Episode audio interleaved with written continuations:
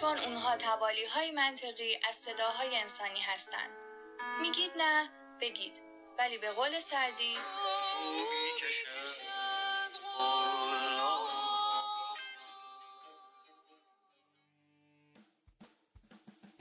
داری شعر می‌خونی؟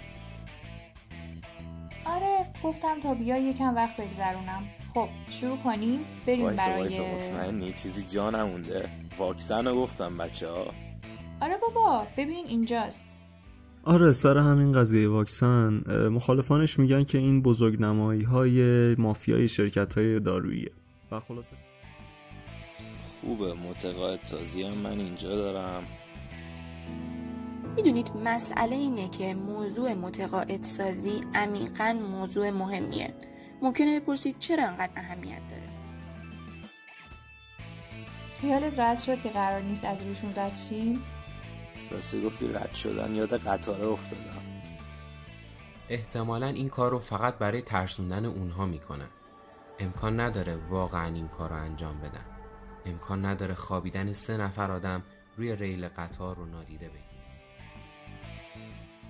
با چند تا زبان می‌تونید صحبت کنید؟ با هر چند تا زبانم که صحبت کنیم اون واقعا حادثه وحشتناکی بود. حالا نیمه پر لیوانو هم ببین. چرا اصلا ببینم؟ بیا با هم بشنویم. موافقم. هر دو جنبش رو داره. از یه طرف می‌تونه خوب باشه. مخصوصا وقتایی که آینده و خطر برامون نامعلومه. انگار استرسمون هم کم می‌کنه تازه. می‌بینی؟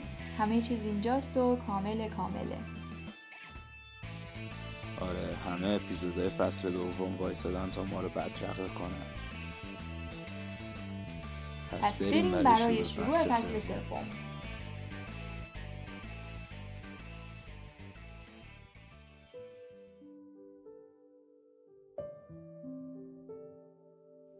سلام شما به فصل جدید سایکست گوش می‌دید. در کنار من خدیجه جنت علی پور و آریان عمرانی. ممنون که بیش از این همراه ما بودید. در ادامه هم همراهمون بمونید.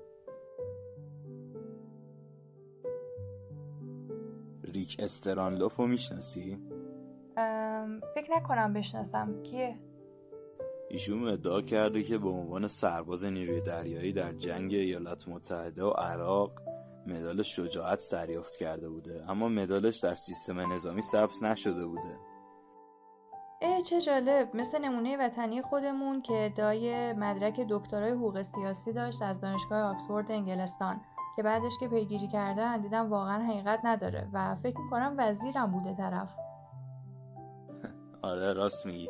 در کل اگه بخوایم این داستان جهل مدرک و درجه های ترفیعی و ادامه بدیم اپیزود کم میاریم از بس که موجودی به اسم انسان قادر به انجام این کاراست. واقعا چرا مردم تو همه جای دنیا به دنبال ترفیع رتبه و جایگاه خودشونن؟ اونم به هر قیمتی. حاضرن براش دروغ بگن جل کنن.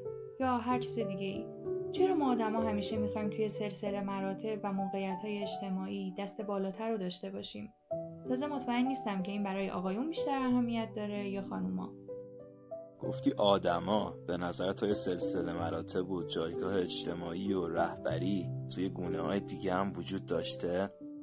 اوه یعنی فکر می‌کنی محصول انتخاب طبیعی بوده؟ ممکنه به هر حال این سوالات سوالاتیه که سعی داریم با هم در این اپیزود بهشون جواب بدیم. خب پس نقشه راهمون مشخص شد. می‌خوایم از سلسله مراتب بگیم و بشنویم. بله دقیقا. سلسله مراتب و چند تا مفهوم دیگه که در ادامه بهشون می‌رسیم.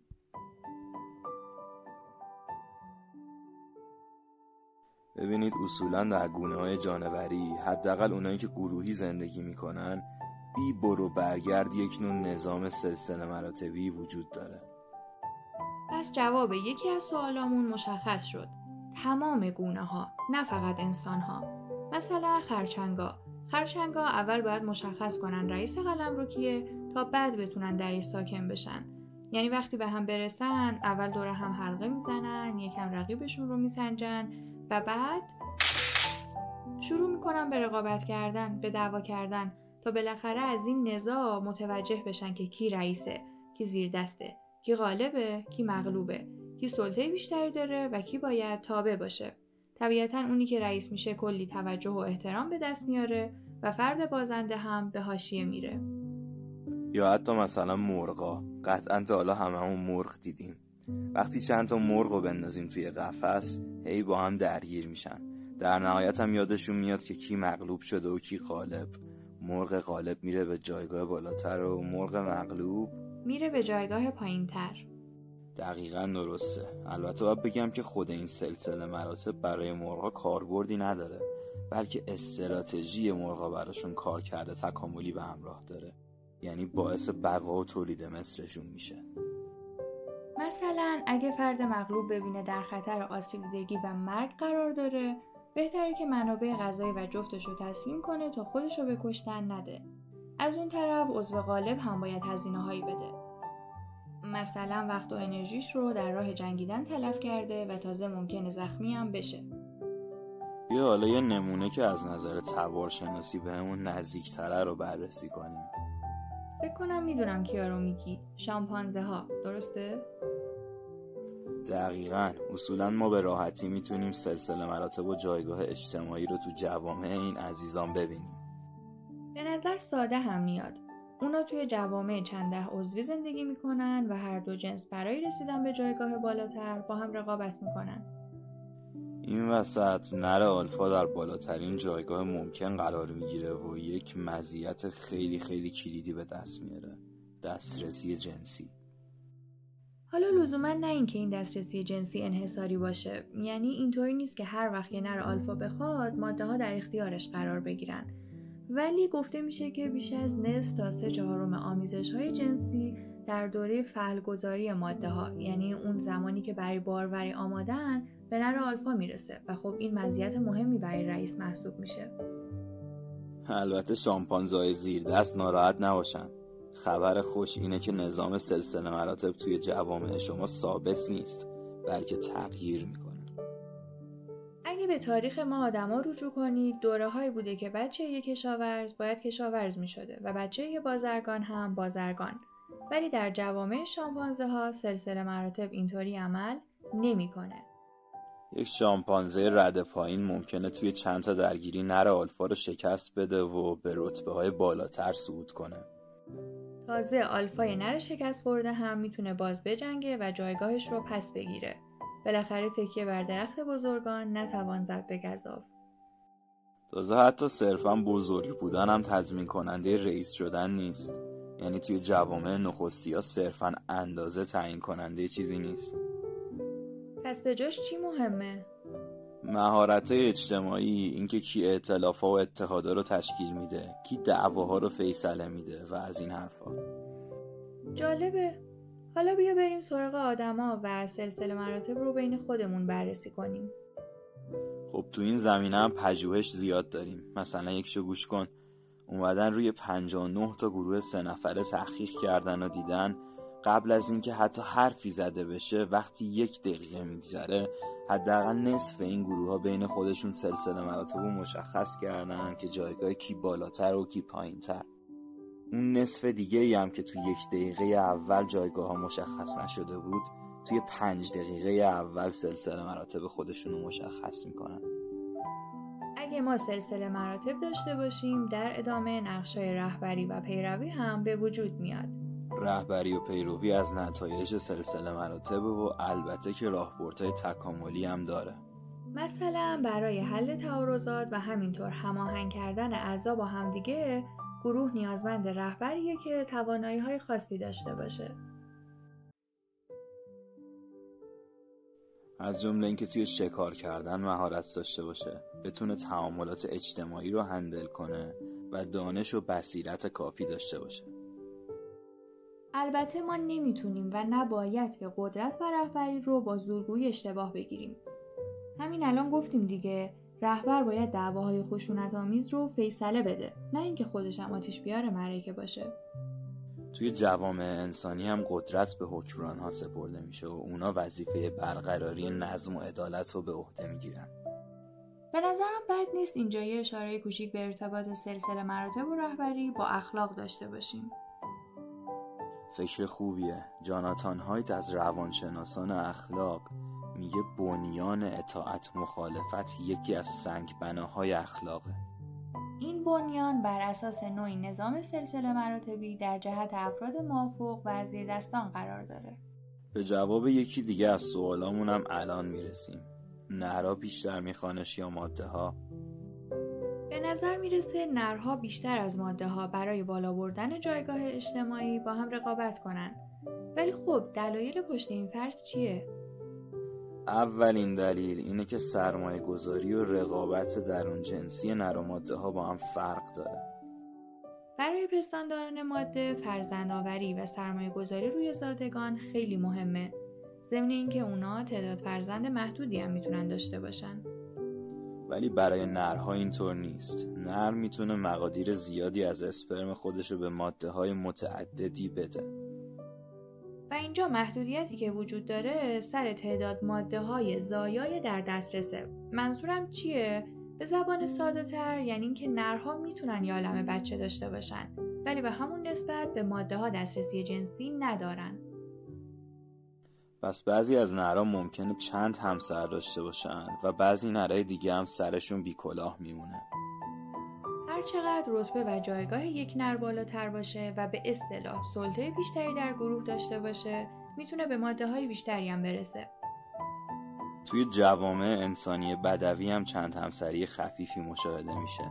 در نتیجه مردا باید رقابت کنن تا جایگاه اجتماعی بالاتری رو به دست بیارن. جایگاه اجتماعی بالا بهشون کمک می‌کنه زنهای بیشتر و بهتری انتخاب کنن. چون که زنها همچین مردهایی رو ترجیح میدن. مردی با جایگاه اجتماعی بالا. همچین مردی منابع بیشتری در اختیار داره و بهتر می‌تونه از یک زن حمایت کنه.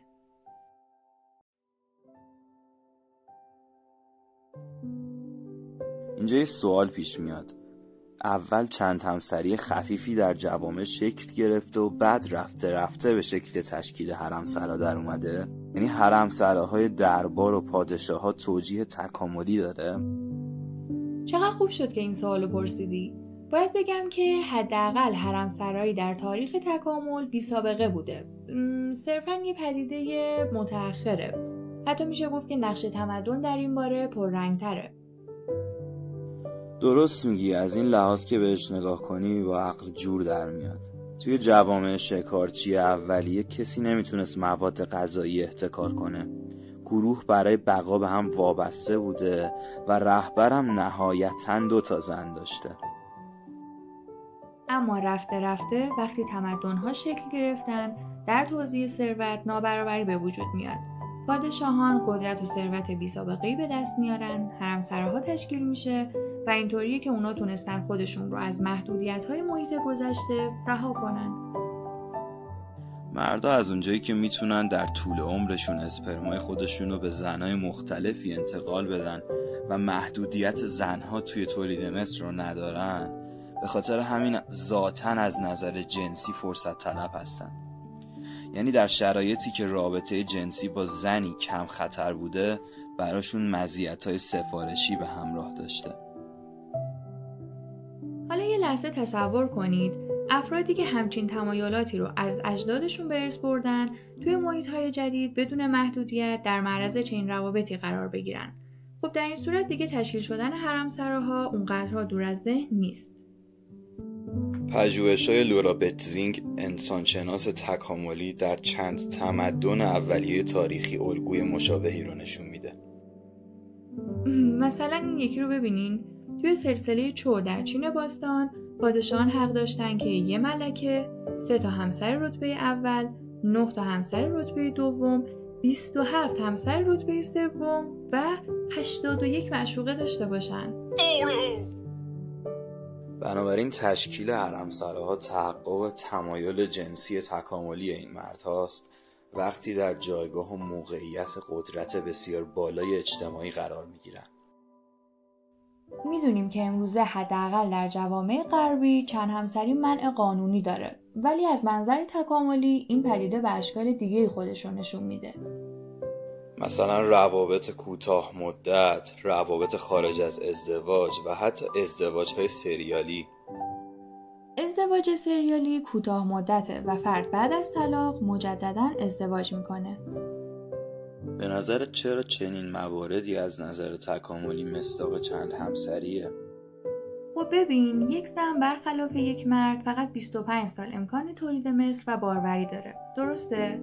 این به نوبه خودش باعث میشه مردایی که جایگاه اجتماعی بالاتری دارن مردایی که قدرت بیشتری دارن همش برن سراغ زنای جوانتر یعنی اونا از بازه تولید مثلی چندین زن استفاده می‌کنن و باعث محدودتر شدن مردای مجرد دیگه در همسرگزینی میشن حرف زدن راجع به سلسله مراتب و غلبه و سلطه توی گروه ها رو میشه توی ابعاد دیگه ای هم ادامه داد که فعلا توی این اپیزود براش یک نقطه پایان می‌ذاریم.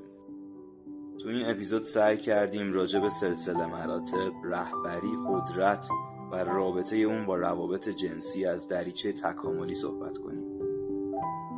امیدواریم که استفاده کرده باشید. ممنون از شما که بهمون گوش کردید. و تشکر ویژه از آقای نیکختر به عنوان گردآورنده و ناظر علمی این اپیزود از سایکست.